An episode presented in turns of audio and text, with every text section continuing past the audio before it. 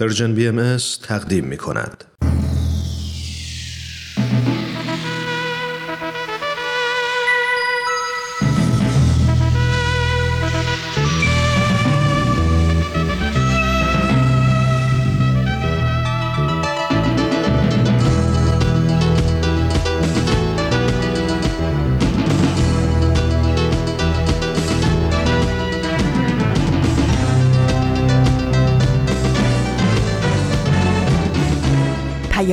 دوست، برنامه‌ای برای تفاهم و پیوند دلها.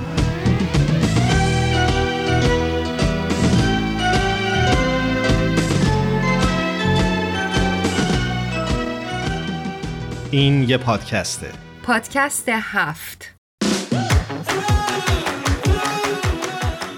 امروز جمعه دوم خرداد ماه 1399 خورشیدی برابر با 22 ماه می 2020 میلادیه.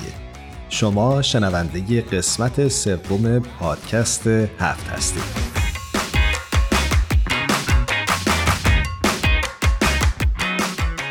من ایمان هستم و با آوا در سومین قسمت از مجموعه پادکست هفت امروز با شما همراه شدیم.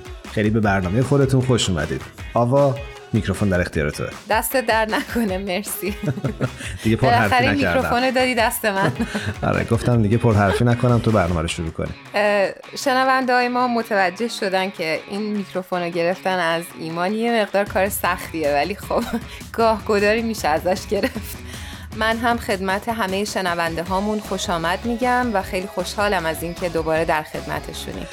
خب امروز جمعه است و ما همچنان در دوران کرونا زندگی میکنیم. زندگی من آره واقعا نمیدونم تا کی، چون بر اساس خبرایی که میخونم فعلا فکر نمیکنم در کوتاه مدت حداقل در دنیای غرب ما شاهد تغییر شرایط باشیم. تو چی فکر میکنی؟ منم حقیقتش یه مقدار داشتم امیدوار می شدم، یکم خبرها رو خوندم، گفتم که شاید دیگه داره باز میشه یه سری جاها، ولی متاسفانه دیدم نه، دوباره قرنطینه ایم و یه مدتی آره این وضعیت ادامه داره. یکم کلافه کننده است، ولی امیدوارم که این روزا به خوبی سپری بشه و تموم بشه، با یه دنیای جدیدی مواجه شیم. آمین.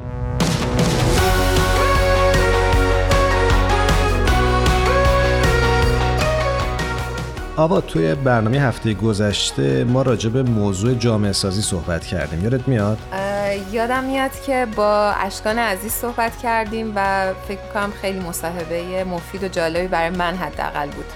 برای منم همینطور و فکر میکنم که خب با توجه به زمان برنامه تونستیم یه سری از ابعاد مسئله جامعه سازی رو بررسی بکنیم، اما فکر میکنم این بحث حداقل نیاز داشت که این هفته هم راجبش صحبت بکنیم. بنابراین از مسئولین پخش اجازه گرفتیم که موضوع برنامه امروزمون هم در همین ارتباط، یعنی جامعه سازی باشه و بتونیم یه خورده موضوع رو بیشتر بپرورونیمش.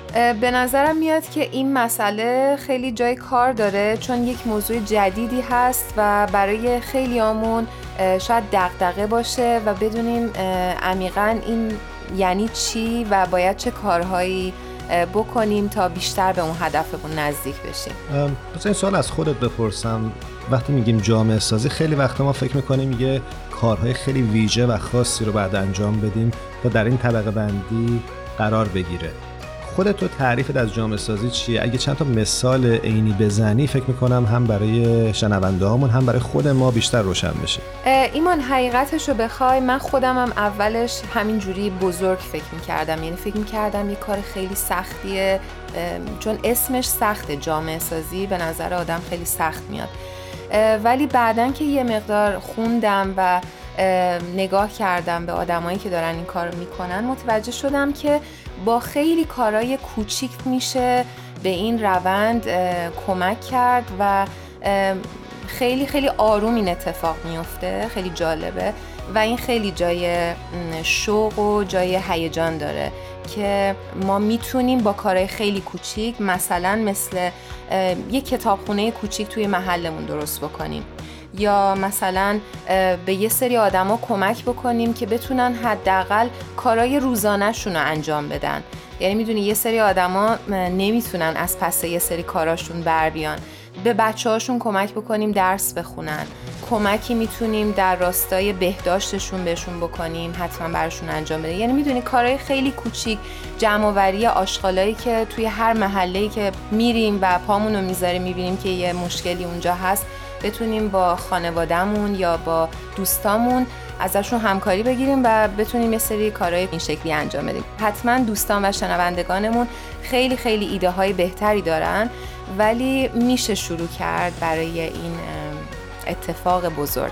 خیلی به نکته جالب اشاره کردی آوا، و فکر میکنم که توی این دوران قرنطینه و کرونا همه ما میتونیم به کارهای کوچیک و ساده‌ای فکر بکنیم که هم حال خودمون رو خوب بکنه و هم حال اطرافیانمون رو و هم کمک بکنه به بهبود شرایط جامعه‌ای که درش زندگی میکنیم. بله، همش باید به فکر این باشیم که حال اطرافیانمون رو بهتر بکنیم، به خاطر اینکه این دوران سختی هست، همه ما واقفیم بهش. بسیار خوب، بریم آماده تماس با آذین بشیم، آذین ایقانی عزیز که بخش بعدی برنامه رو با او همراه خواهیم بود و از اخبار روز جامعه بهایی خواهیم شنید.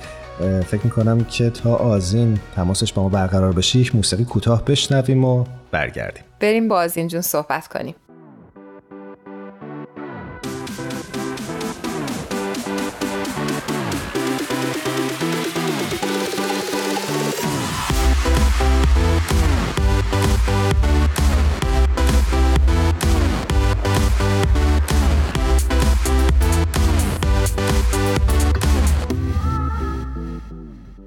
آذین ایقانی عزیز رو روی خط داریم. آذین جون به برنامه خودت خیلی خوش اومدی. درود بر تو آوای عزیزم، ممنونم از محبتت، خوشحالم که با شما هستم. آذین جان خیلی خوشحالم که این هفته هم کنار ما هستی. ممنونم ایمان جان. امروز برامون چه خبرایی داری؟ خب این هفته خبری دارم براتون از اروپا، از دفتر جامعه جهانی بهایی در بروکسل. در بلژیک. درسته؟ در بلژیک. بله. چه خبری هست؟ میگم خدا رو شکر ایمان هست، وگرنه گم می‌شدیم. من که داشتم می‌رفتم آلمان. بله. درس جغرافی میخونه. در زمینه جغرافیا مشکلی نداری.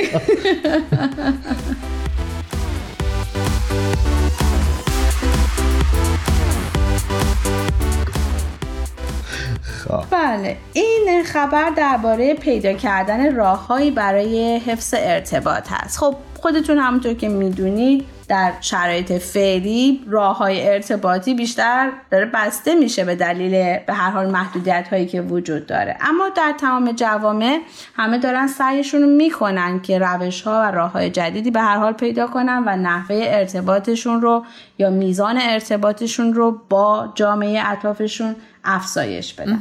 در بروکسل در این دوران خاص، زمانی که ارتباطات آنلاین بیش از هر زمان دیگری توسط فعالین اجتماعی برای تبادل افکار مورد استفاده قرار میگیره، دفتر جامعه بهایی هم در واقع بیکار ننشسته و خبرنامه فصلی رو منتشر کرده تا بینش‌های حاصل از تلاش‌هایش برای مشارکت در گفتمان‌های معاصر اروپا رو با دیگران سهیم بشه. چه اتفاق خوبی. داشتم فکر می‌کردم همونجوری که اشاره کردی از اینجان، درسته که خیلی از فعالیت‌ها شاید توی این دوران متوقف شده باشه یا محدود شده باشه، اما یه روزنه‌هایی از امید هر از گاهی از جاهای مختلف باز میشه و این نور امید رو به جامعه برمیگردونه و فکر می‌کنم این یکی از همون هاست. دقیقاً همینطوره. راشل بیانی از دفتر بروکسل میگه که راه‌اندازی خبرنامه با توجه به محدودیت‌های موجود در زمینه تعامل اجتماعی اقدام مناسبی به نظر می‌رسیده. این خبرنامه سعی می‌کنه سوالات و بینش‌های کلیدی رو که در گفتگوهای رایج مطرح میشه جمع‌آوری کنه و همکاران ما رو در جریان وسعت موضوعات مطروحه بذاره. این خبرنامه راهیه برای شرکت دادن تعداد بیشتری از مردم در گفتگوها و اینکه با هم به درک مشترکی از مسائل برسن. فکر کنم نکته‌ش هم همینجاست. در حقیقت میخوان که در کنار هم به این درک مشترک برسن و این نیستش که ما به عنوان مثلا یک جامعه بهایی داریم میگیم که تنها راه حل دست ماست. ما فکر میکنیم که با کمک و مشارکت تمام گروه‌ها میشه به یک درک مشترک و یک راه حل رسید. از این جون یه سوال، این دفتر تازه شروع به کار کرده یا سالهای پیش هم کارایی کرده بوده؟ در واقع آوا جان در 10 سال اخیر دفتر بروکسل مسئول همکاری با اتحادیه اروپا، شورای اروپا و سایر سازمان‌های اروپایی بوده. پس در جهت همکاری با اتحادیه اروپا خیلی ساله که داره کار میکنه، درسته دیگه؟ بله، قبلا هم فعالیت کردن در این زمینه. درسته. همینطور خانم برینی دوباره اشاره میکنن به این موضوع که این اصول نه تنها شکل دهنده افکاریه که دفتر ما در بحث و گفتگوها ارائه میده، بلکه همچنین نحوه مواجهه ما با پرسش‌های اساسی رو متأثر میکنه. ایشون اشاره میکنن ما اینجا هستیم تا در کنار دیگران به کاوش در این باره بپردازیم که چگونه مفاهیم مرتبط با رفاه جهانی، عدالت و به هم وابستگی متقابل میتونه در پرداختن به مشکلات اجتماعی در سطح اروپا به کار گرفته بشه. پس در جهت همکاری با اتحادیه اروپا خیلی ساله که داره کار میکنه. از جهاتی بله، دقیقاً همینطور. بچه‌ها داشتم به این فکر میکردم که کرونا چقدر باعث اتحاد شده. دقیقاً. یعنی در حقیقت هممون فهمیدیم که نمیتونیم مثل جزیره‌های جدا از هم زندگی بکنیم. زندگیامون خیلی به هم وابسته‌تر از اون چیزی که فکر می‌کنیم. دقیقاً، باید انگار یه بلایی نازل بشه که آدما به یه نتایج خوبی برسن.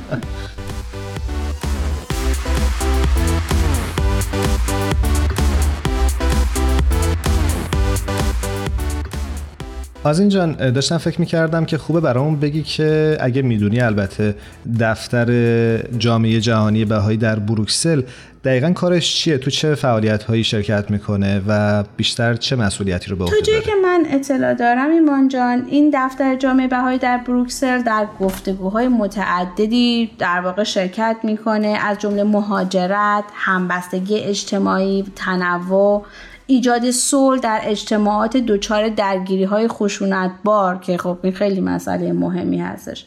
همچنین این دفتر میزبان نشست‌هایی در مورد طیف وسیعی از موضوعات مانند نقش دین در اجتماع اروپایی و سایر دغدغه‌های اساسی اروپا هستش، از جمله استفاده از زبانی وحدت بخش و حتی توسعه هوش مصنوعی. این جلسات به طور فزاینده‌ای به عنوان فضاهایی در نظر گرفته میشه که در اونها رویکردها و تفکرات جدید میتونن ظاهر بشن و خودشون رو نشون بدن. چقدر جالب. مرسی آذین جون. متاسفانه وقت برنامه‌مون تموم شده و باید خداحافظی بکنیم، ولی امیدوارم که هفته دیگه با خبرهای تازه دیگه در خدمتت باشیم. سپاسگزارم آوا و ایمان عزیزم. امیدوارم که هفته بعد با خبرهای بهتر در کنارتون باشم. قربونت. ممنون از این جان. هر جا هستی خوب و خوش باشی. هفته دیگه خدا نگهدار.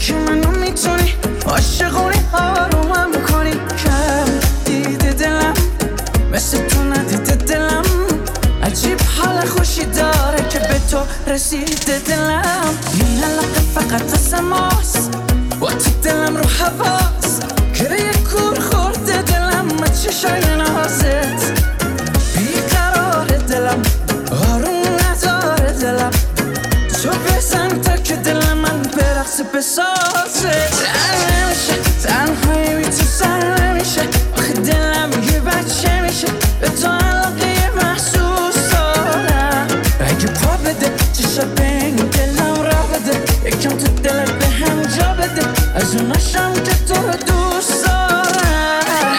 نمیشه تنهایی بی تو سر نمیشه، آخه دلم یه بچه میشه، به تو علاقه یه محسوس دارم، اگه پا بده چه شبین دلم را بده، یکم تو دلت به هم جا بده، از اون عشم که تو دوست دارم.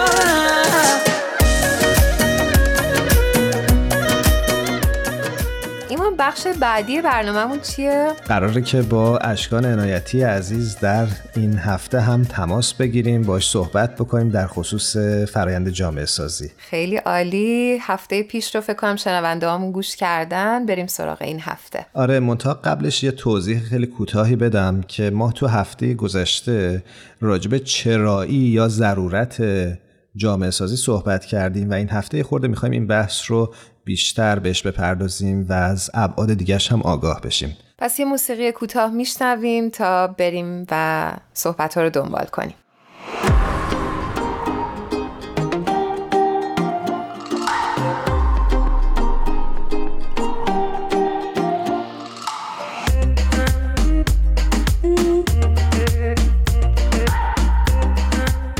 آوا فکر میکنم آقای اشکان عنایتی عزیز روی خط تلفن با ما هستن. اشکان جان درود میگم بهت، ممنونم که برای دومین هفته پیاپی با ما همراه شدی.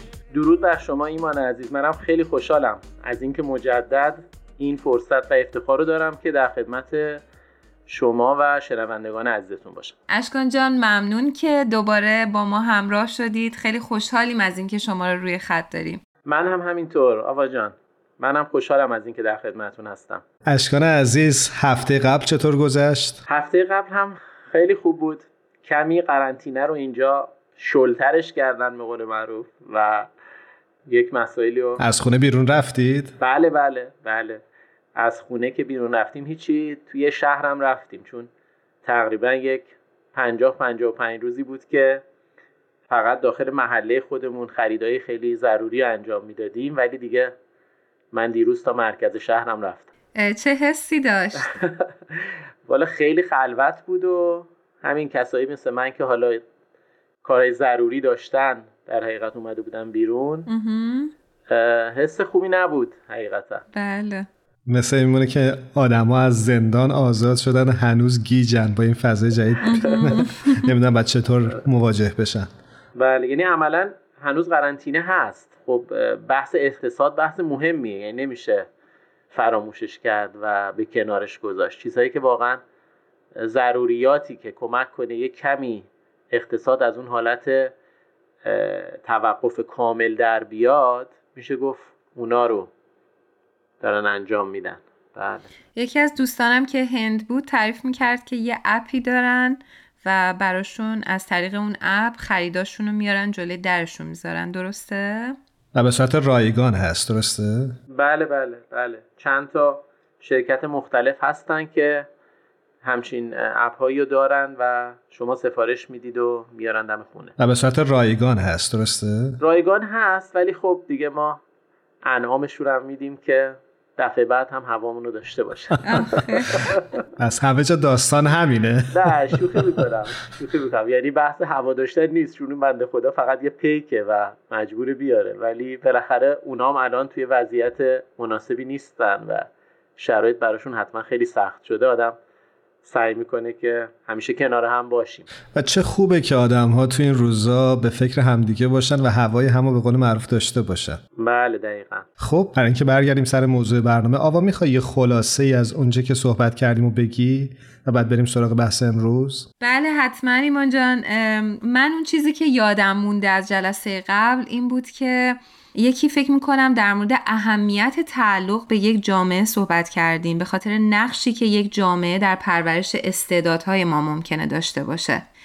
و موضوع دومی که فکر میکنم اشکان جان اشاره کردن این بود که نقشی که جامعه در محافظت از ما در مقابل نیروهای منفی اجتماع داره.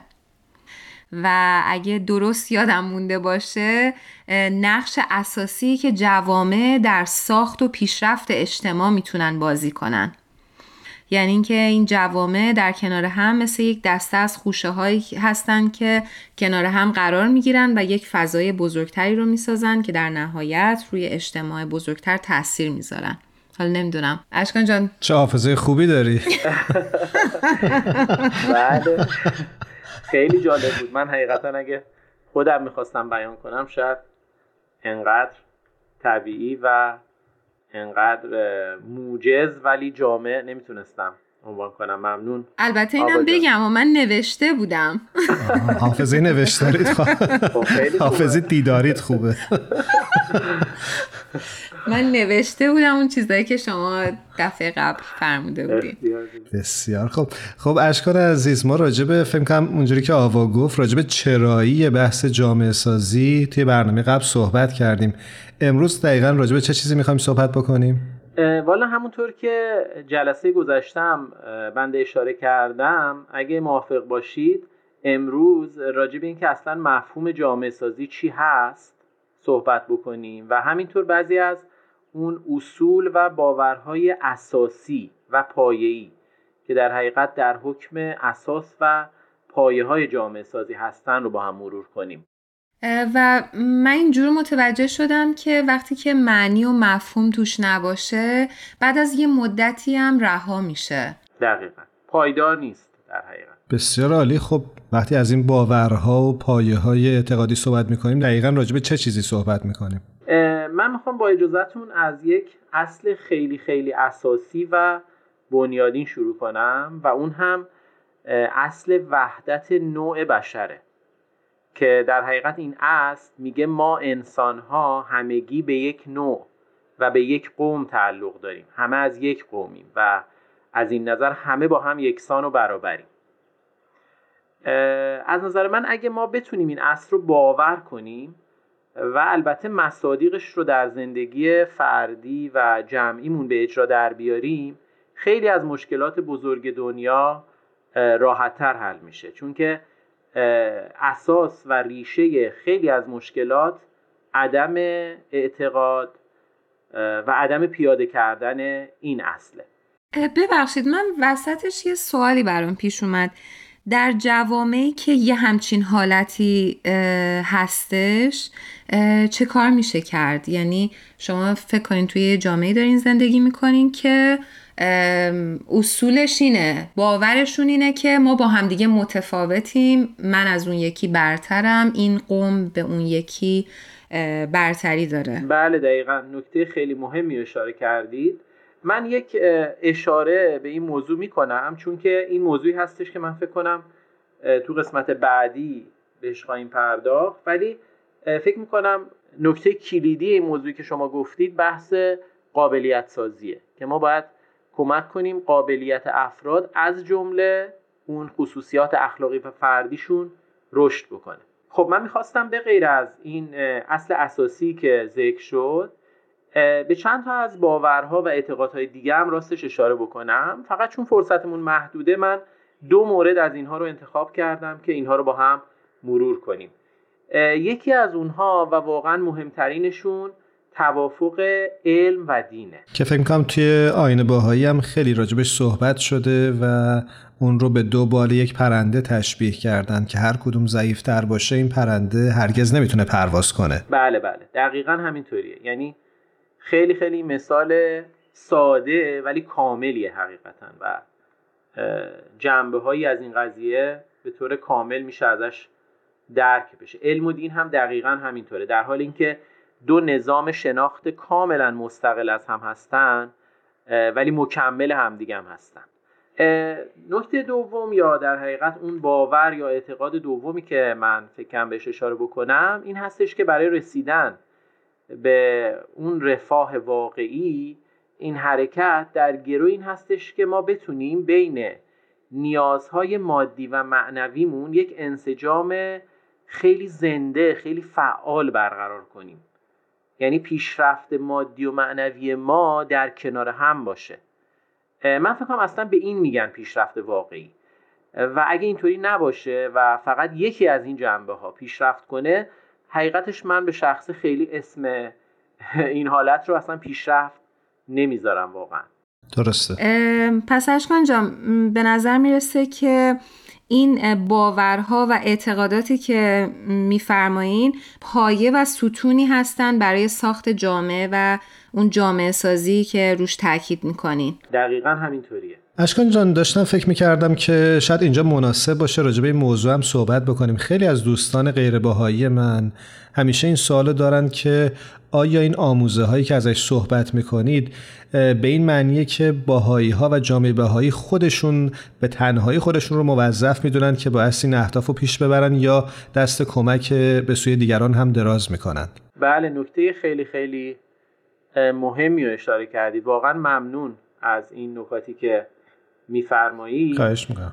ببینید من فکر کنم نه تنها دست کمک به سوی دیگران دراز میکنن، من فکر کنم حتی بیشتر از اینه.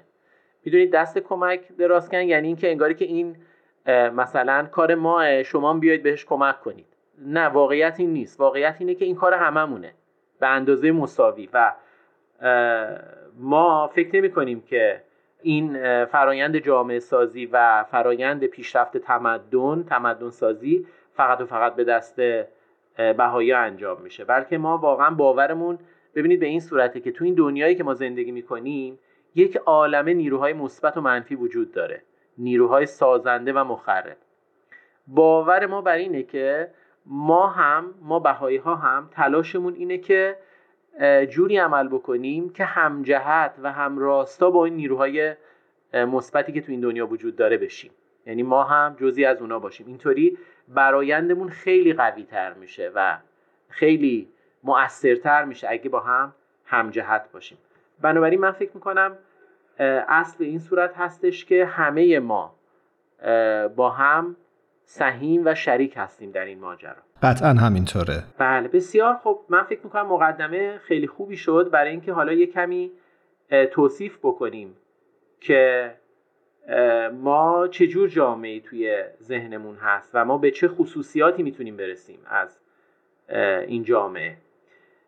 باز من فکر کنم اولین و شاید مهمترین این خصوصیات این باشه که ما بتونیم، همینطوری که شما اشاره کردید، بتونیم مردمی با سلیقه‌ها، با عقاید و پیشینه‌های متفاوت رو کنار هم جمع کنیم و کمک کنیم توی یک فضای کاملا دوستانه و بدور از تعصب و نفاق با وحدت و اتحاد در کنار همدیگه قرار بگیرن و برای بهبود وضعیت جامعه خودشون فعالیت کنن. یعنی در حقیقت یک جور وحدت در عین تنوع. این من فکر کنم خصوصیت خیلی مهم هست، چون که معمولا همیشه ما عادت کردیم که با آدمایی کار کنیم، با آدمایی فعالیت کنیم که خیلی خیلی شبیه خودمونن. میدونین علاقه‌شون، سلیقه‌شون، عقایدشون شبیه ماه و اگه این تفاوت وجود داشته باشه این فعالیت کنار هم کار مشکلی میشه. من فکر کنم این یه خصوصیتیه که ما داریم تلاش میکنیم که یاد بگیریمش. و فکر میکنم اشکان جان تغییر برای همه ماها سخته ولی توش چقدر رشد داره. دقیقاً. بله به هر حال این یک فرایند یادگیریه که این تغییرات هم درونمون اتفاق میفته. مورد بعدی که من میخوام بهش اشاره بکنم این هستش که یک چنین جامعه‌ای داخل خودش طبقه‌ای مثل طبقه روحانی نداره. در حقیقت یک طبقه‌ای که چطور بگم، یعنی خودشونو برتر از بقیه بدونن، خودشونو مخصوص بدونن، امتیازات خاص دارن، یک همچین چیزی وجود نداره تو این جامعه. یا به نوعی واسطه بدونن بین مردم و خدا و پروردگار. دقیقاً.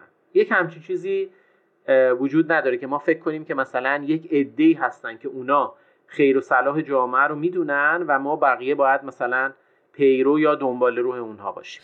من فکر می‌کنم برای اولین بار در ادیان ابراهیمیه که در دیانت بهایی این اتفاق میفته و این طبقه حذف میشه. درست میگم؟ بله دقیقاً. دقیقاً من فکر کنم نکته درستی رو اشاره کردم. خب موضوع بعدی که من دوست داشتم بگم یکی از خصوصیات این جامعه هست و خیلی خیلی مهمه، بحث قشر جوانه که خیلی میگم موضوع اساسیه واقعا. اونم این هستش که اگه ما میخوایم فرایند جامعه سازیمون از تحرک و شادابی زیادی برخوردار باشه، حتما باید اصلی ترین و مهمترین بازیگران این صحنه و فعالین این فرایند جوانان باشن. ببینید تو دنیای امروز خیلی‌ها به جوانها به چشم مشکل، به چشم معضل نگاه میکنن، ولی واقعیتی که وجود داره اینطوری نیست. واقعیت اینه که اگر هم همچین حقیقتی رو ما داریم میبینیم، به خاطر در حقیقت عدم تواندهی و عدم تعلیم تربیت درستیه که این قشر تو این سن و حتی قبل از اون داشتن.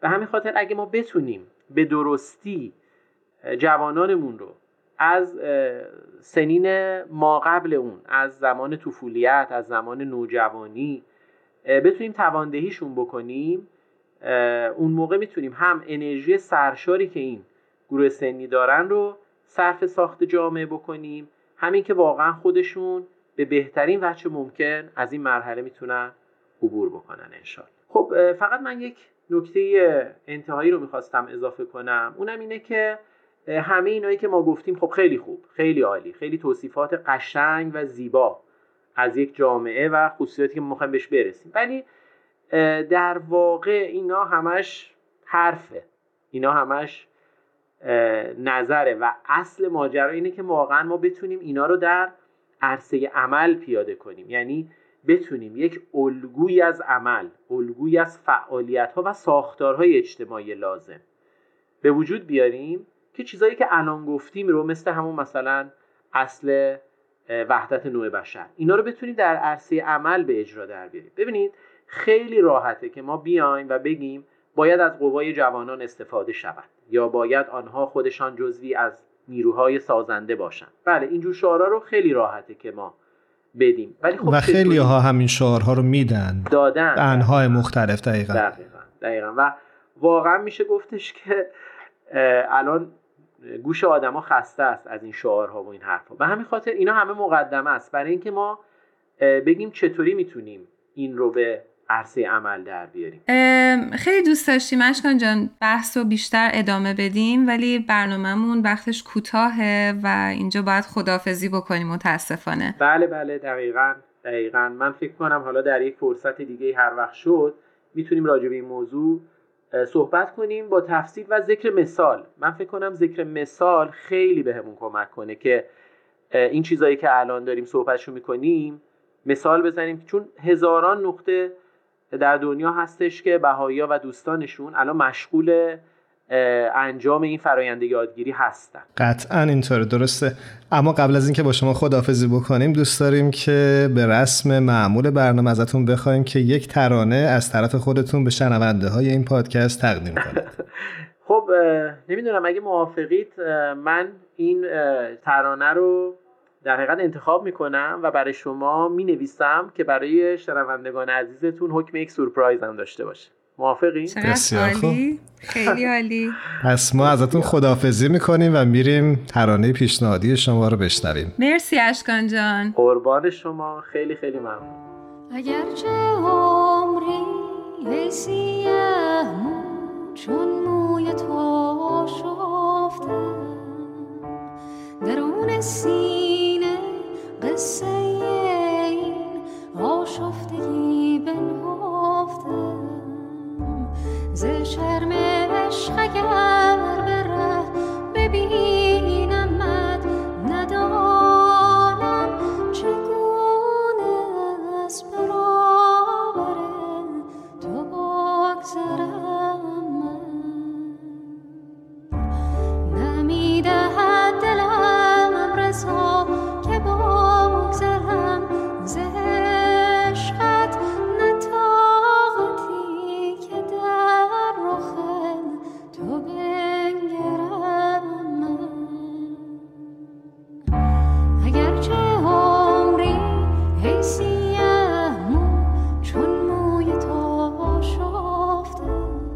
پرژن بی ام اس رو میتونید از کانال تلگرام دنبال کنید. کافیه که نام این رسانه رو در تلگرام جستجو کنید. دل را به مهرت وعده دادم، دیدم دیوانه تر شد، گفتم حدیث آشنایی، دیدم بیگانه تر شد. با دل نگویم دیگر این افسانه ها را، باور ندارد قصه مهر و وفا را. این سومین قسمت از مجموعه پادکست هفته. به برنامه خودتون خوش اومدید. من ایمان هستم و در این مجموعه همراه با آوا در مورد مسائل مختلف در حیطه جامعه سازی صحبت کردیم تا الان. ایمان، من یه بیانی از حضرت شوقی افندی، جانشین حضرت عبدالبها، جایی میخوندم، گفتم برای برنامه‌مون بخونم حتما، چون خیلی به نظرم جالب میومد. البته مضمونش هستش. بسیار عالی. فرمودن نمیتوانیم قلب انسان را از محیط اطراف او جدا سازیم و بگوییم که هر زمان یکی از آنها اصلاح گردد همه چیز اصلاح خواهد شد. انسان در رابطه ارگانیک با عالم است. حیات باطنیش بر محیط او تأثیر می‌گذارد و خود فی نفسه عمیقاً متأثر از آن است. هر یک از آنها بر دیگری تأثیر می‌گذارد و هر تغییر دائمی در حیات انسان نتیجه این تأثیر و تأثیر متقابل است. ممنونم ازت که ترجمه مضمون این بیان رو با ما سهیم و شریک شدی. وقت برنامه‌مون خیلی اجازه نمیده که فرانک شوبریان عزیز رو روی خط منتظر بذاریم. بله بریم بشنویم.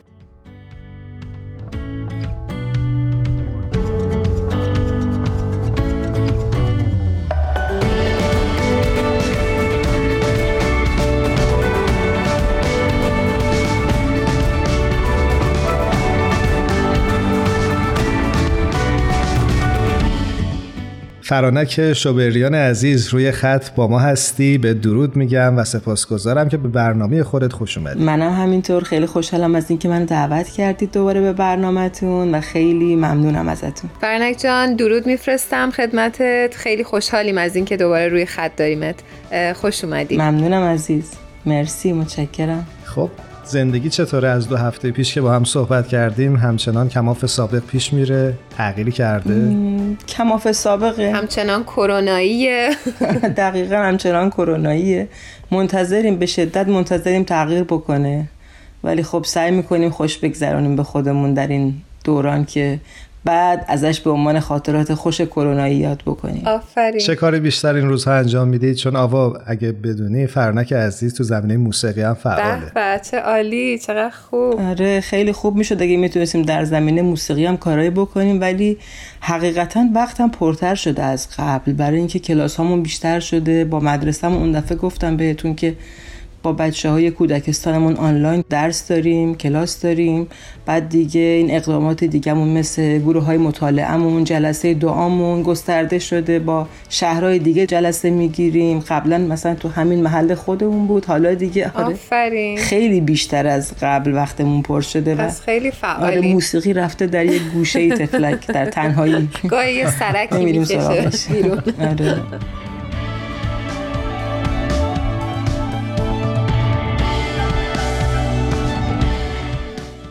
بسیار عالی. فرانک عزیز امروز چه موضوعی رو برامون در نظر گرفتی که با هم حرف بزنیم راجبش؟ امروز فکر کردم که خوب در مورد مطلبی به اسم نظم اداری بهایی صحبت بکنیم. فکر میکنم برای خیلی‌ها جالب باشه که در موردش چه چیزهایی بدونن. آره و فکر میکنم این سیستم خیلی سیستم جدیدی هست و شنونده های ما خیلی سوال داشتن، خیلی خوبه که برامون توضیح بفرمایید. میخوام بپرسم که چرا فکر کردی این بحث رو امروز راجبش صحبت بکنیم؟ میدونید داستان اینه که همه میدونیم که همیشه برای اینکه بقا و قوام و پیشرفت یک جامعه باقی بمونه و مسیر خودش رو طی بکنه احتیاج داره به یک سیستمی که اونو هدایت بکنه و راه ببرتش. خب بشر طی این سالیان سال زندگی خودش بر روی کره زمین همیشه رشد کرده و نیازهاش هم باهاش رشد کرده، درکش رشد کرده، ابعاد وسیع‌تری از زندگی رو داره تجربه میکنه. مسلما نمیتونه با سیستم‌های قبلی زندگی امروزش رو پیش ببره دیگه. اون وقت تو پیشرفت و بقای خودش همونطور که داریم میبینیم دچار مشکل میشه. پس یک نظم نوین جهانی لازم داره و اون نظم نوین جهانی که بهایان معتقدند خود آیین بهایی یک الگوی تازه‌ای برای اداره جهان ارائه کرده، درسته؟ دقیقاً همینطوره، بله. من میخواستم ببینم که این الگویی که بهش اشاره میکنین از چه اجزایی تشکیل شده؟ خیلی سوال خوبیه. این الگو از طریق نظامی که در مؤسسات بهایی هست خودشو به منصه ظهور و اجرا میرسونه و این مؤسسات در 3 سطح مختلف محلی، ملی و بین المللی هستند. هر کدومشون حیطه مشخصی از اقدامات رو دارن. اینا انتخاب میشن توسط مردم و حتما میدونید که دیانت بهایی هیچ طبقه روحانی و مجتهدی نداره و این افراد که انتخاب میشن برای مثلا محافل محلی و ملی و بین المللی مجتهد یا مرجع دینی نیستن. اینا دور هم جمع میشن و از طریق مشورت تصمیماتی میگیرن که کمک بکنن به پیشرفت و بقای جامعه. همه افراد جامعه میتونن انتخابات رو انجام بدن؟ خیلی سوال خوبی بود. همه افراد 21 سال به بالا میتونن انتخاب بشن و انتخاب بکنن. درست، یعنی شرط این که بتونید در انتخابات بهایی شرکت کنید این که حداقل سن 21 سال رو دارا باشی. همینطوره. البته من این سوالایی که فرانک جون از شما میپرسم سوالایی هستش که شنونده ها از ما پرسیدن. بله بله. بر همین مجبوریم یه چیزایی رو بگیم. آره خودم یه چیزایی رو میدونم ولی باز گفتم.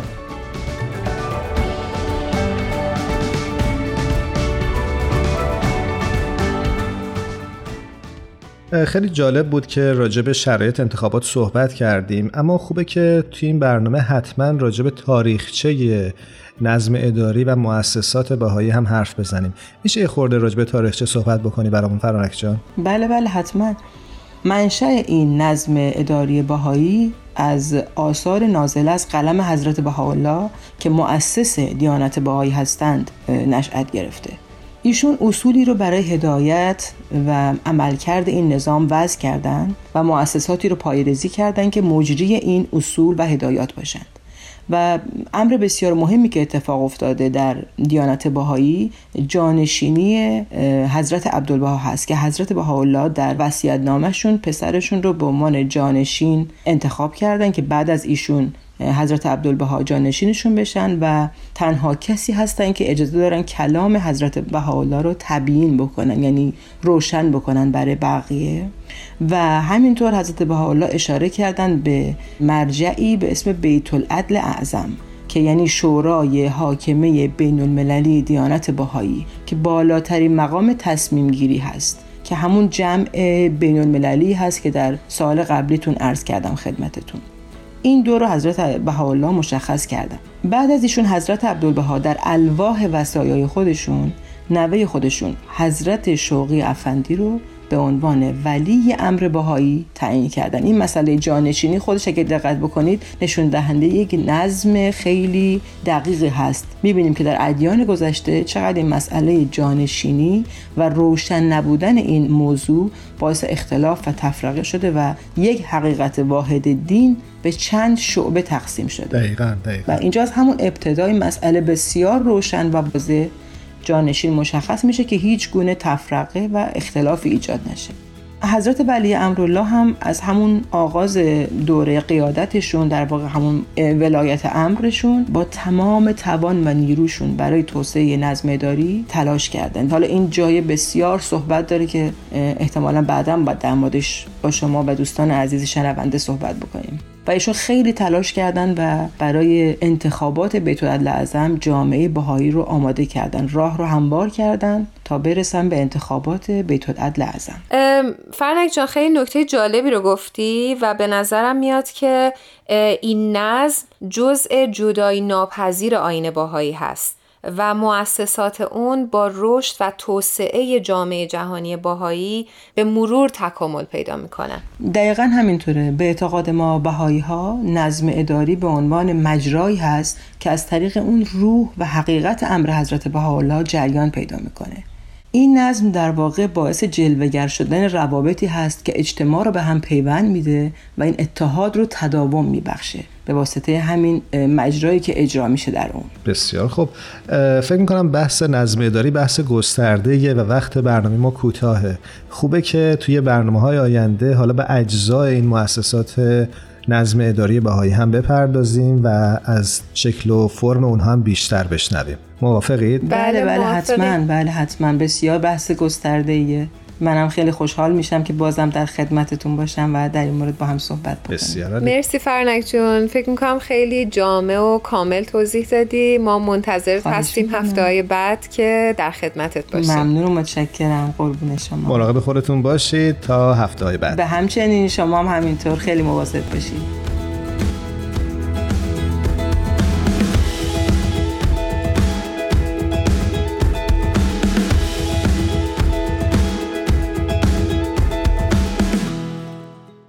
ما فکر می‌کنم دیگه به آخرای برنامه رسیدیم و باید با شنونده هامون خداحافظی کنیم. کاملا همینطوره. خوبه که در انتهای برنامه از همکارانمون در تولید مجموعه پادکست هفت هم یک بار دیگه تشکر بکنیم. بدی، میثاق، الهام و تارا که به ما کمک کردند که این مجموعه برای شما آماده پخش بشه. ازتون ممنونیم. ازشون سپاسگزاریم که همیشه به ما کمک میکنن و این برنامه‌ها رو تهیه میکنن. مرسی. روز و روزگارتون خوش. خدا نگهدارتون.